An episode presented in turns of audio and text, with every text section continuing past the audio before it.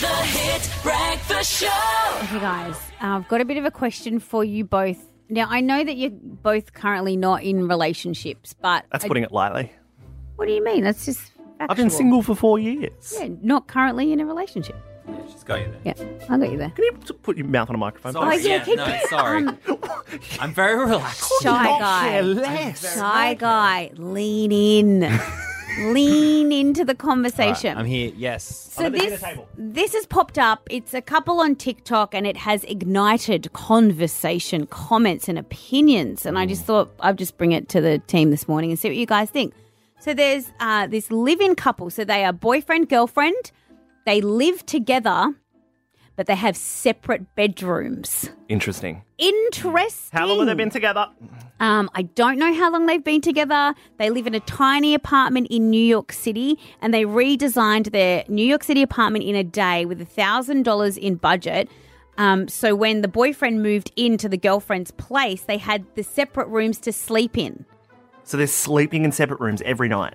They are sleeping. Look, I don't know what they do every night, mate, but I know that they have separate bedrooms. So her bedroom is designed the way she wants it. She's got a certain flow and energy and aesthetic. And then he's got a more of a man cave vibe. and he's been responsible for decorating his room, and it has a very different energy. Where they sleep every night, anybody's guess. But what do you guys think? This is of- common. Is it common? I feel like it's quite common. How is this common? Well, uh, one might snore. Yes. One might not like the dark. Pardon?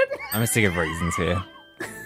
I think it's more common than we You think, think though. it's more common than Yeah, not? I Do you think think, when so. people move into a place together in a relationship, in a committed relationship, you reckon it's more often than not that they have separate sleeping quarters, like the Yeah. kings and the queens of I- England? they might. s- yeah. I think it shows poor communication skills, Oh. to be honest with you. I think these are Ah. red flags here that they have no ability to compromise with one Maybe another one and find likes- something that matches. Maybe one likes heaps of like doona and the other one doesn't. See that? Okay, that's Glenn and me. We sleep in the same bed. Hmm.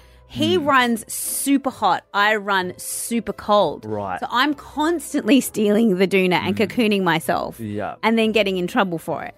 But you just. That's just part of living together. That's just- Exactly. but then I'm like, well, hang on a second. Have these guys really stumbled into something in relationship territory that we should just be doing? You know what? Night, sweetie. Have a good night's sleep. See you in the morning. I don't know. I feel like I it- think it's common. you think it's common? Not at- Mm. Interesting. Nick Kelly, thoughts? Don't think it's common. No.